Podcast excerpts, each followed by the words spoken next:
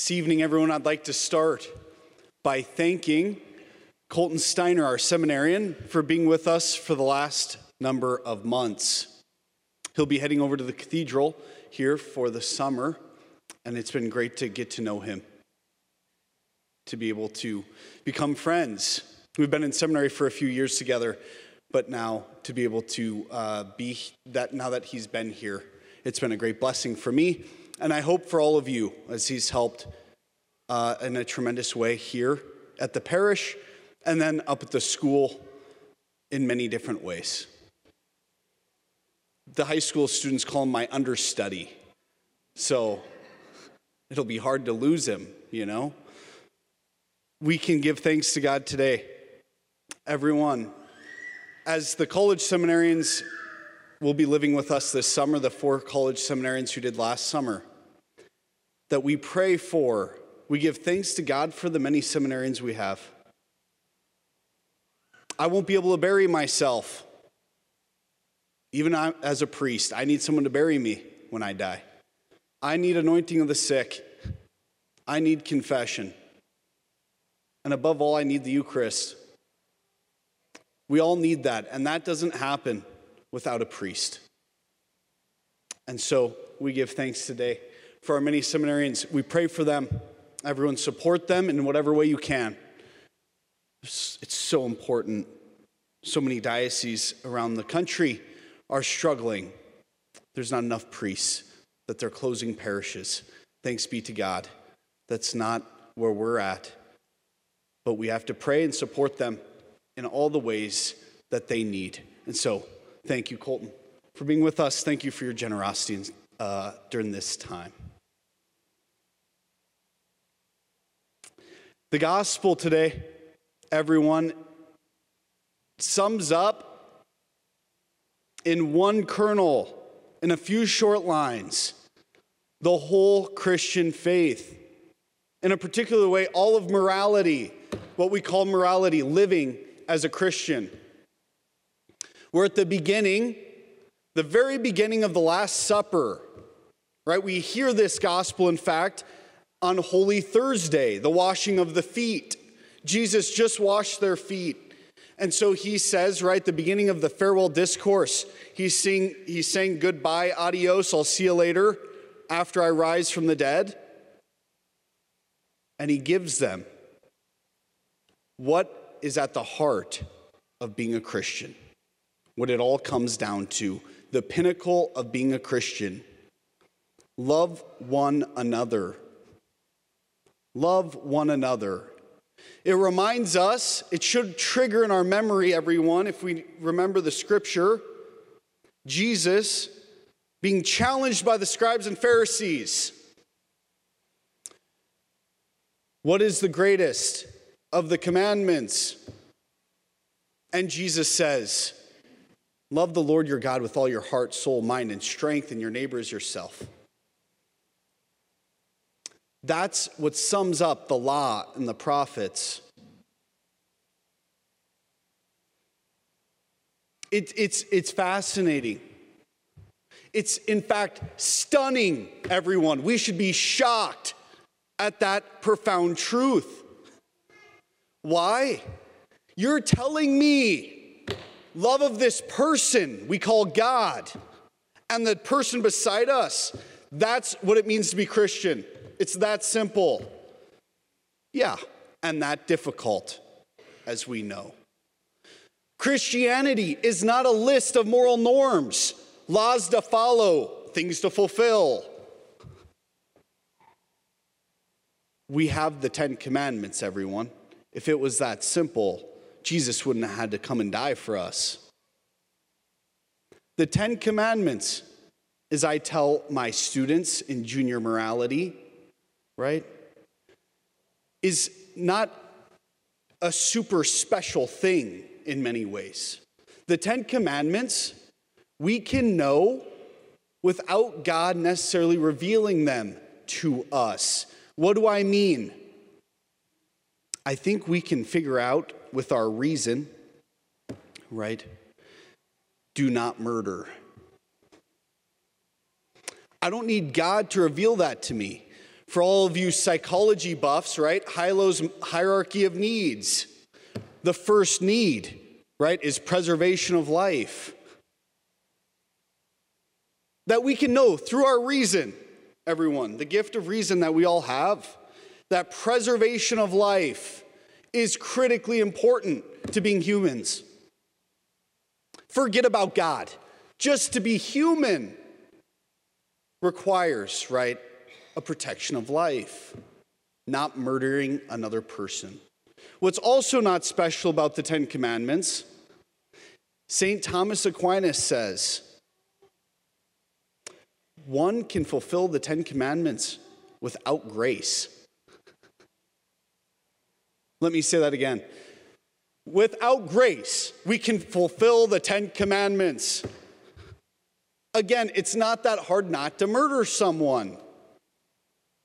That should be within our own power as human beings, everyone. And so, the Ten Commandments, the moral law that we're given from God, right? He's simply just pointing out to us what is good for us. What is good for us is good. That's cryptic. Everyone, the things that are good for us are good. Good is good for us.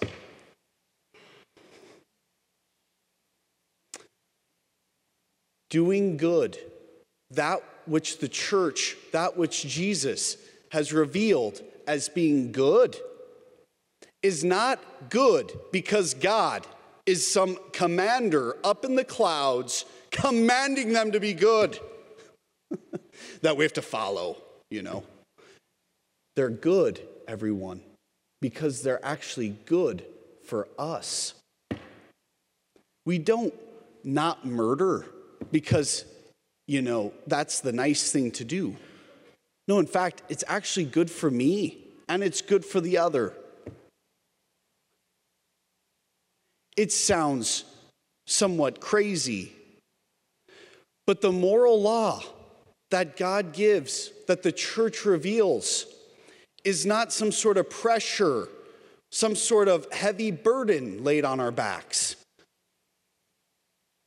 God's simply just saying, my dear children, if you want the best life,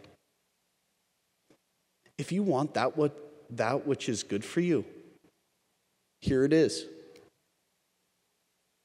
And now I give you the freedom to choose whether you want to choose that which is good or something that's not, something that's less than what I want to give you. Now, all of this all of this, this is, I'm not even excited yet. You thought I was ramping it up. Everyone, the fun part then about the moral law is it's all fulfilled, it's all encapsulated by this line of the gospel love God and love your neighbor. That all of this stuff, is simply part of what it is to love. Again, it's not about following rules. If love is simply about doing your chores at home to show your love right for your parents, I would think we'd all agree, right? That's not love. Great, you fulfilled, you know, your three things that you have to do. That's not what love is about, right?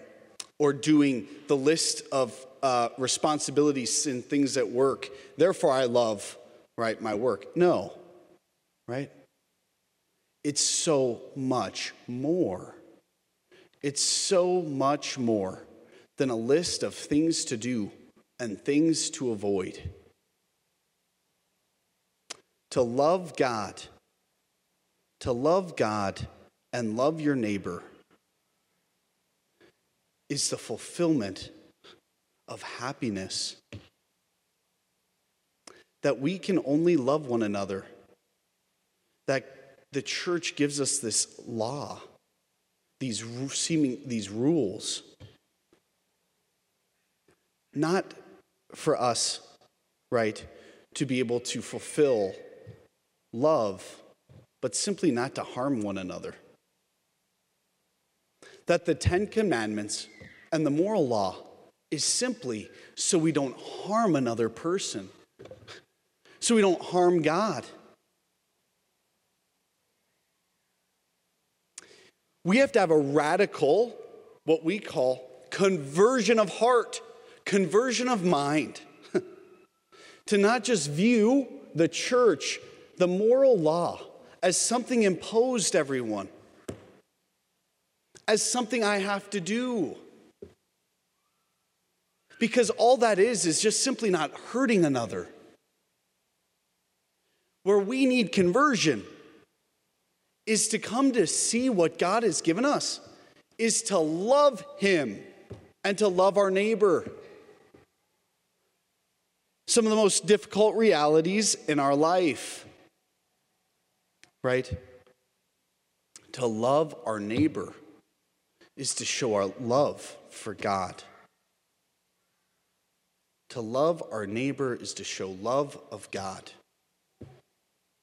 Such a difficult task. The good news, the good news in all of this, we have to beg God. We have to honestly beg Jesus. If we feel, if we feel like the moral law, like morality, is just God and his angry self imposing his will upon me and wants me to be miserable and have a difficult life. It's quite simple. We simply have to ask him, Jesus, I don't want to experience life like this. In faith, everyone, we go to Jesus and say, Jesus, I want to experience the freedom of love, the freedom of what the church gives us and shows us to be good. That I don't want to live with this seeming pressure on myself, that I have to fulfill all this stuff. I want freedom. I want love. We simply bring that to Jesus. The other good news love, charity, caritas, agape, all synonyms. It's a theological virtue. A theological virtue. What does that mean? It means it's freely given from God because He loves us. We can't merit it, we can't do more for it, we can't somehow earn it.